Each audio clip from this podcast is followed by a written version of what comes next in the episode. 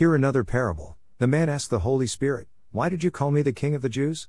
And the Holy Spirit responded, Come. Come.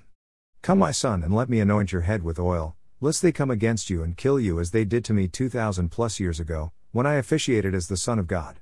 And the Holy Spirit anointed the man, the reincarnated David, and he reacted to his question thus You are my son, in whom I am well pleased. Both of us are one, according to my revelation in John 10:30, I and my Father are one. That statement, I made on your behalf, so that at the time when I will come to earth again as Holy Spirit, you would have attained a high degree of holiness.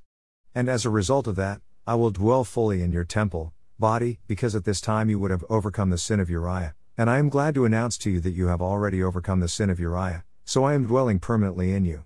He who overcomes shall inherit all things, and I will be his God, and he shall be my son. Revelation 21 7.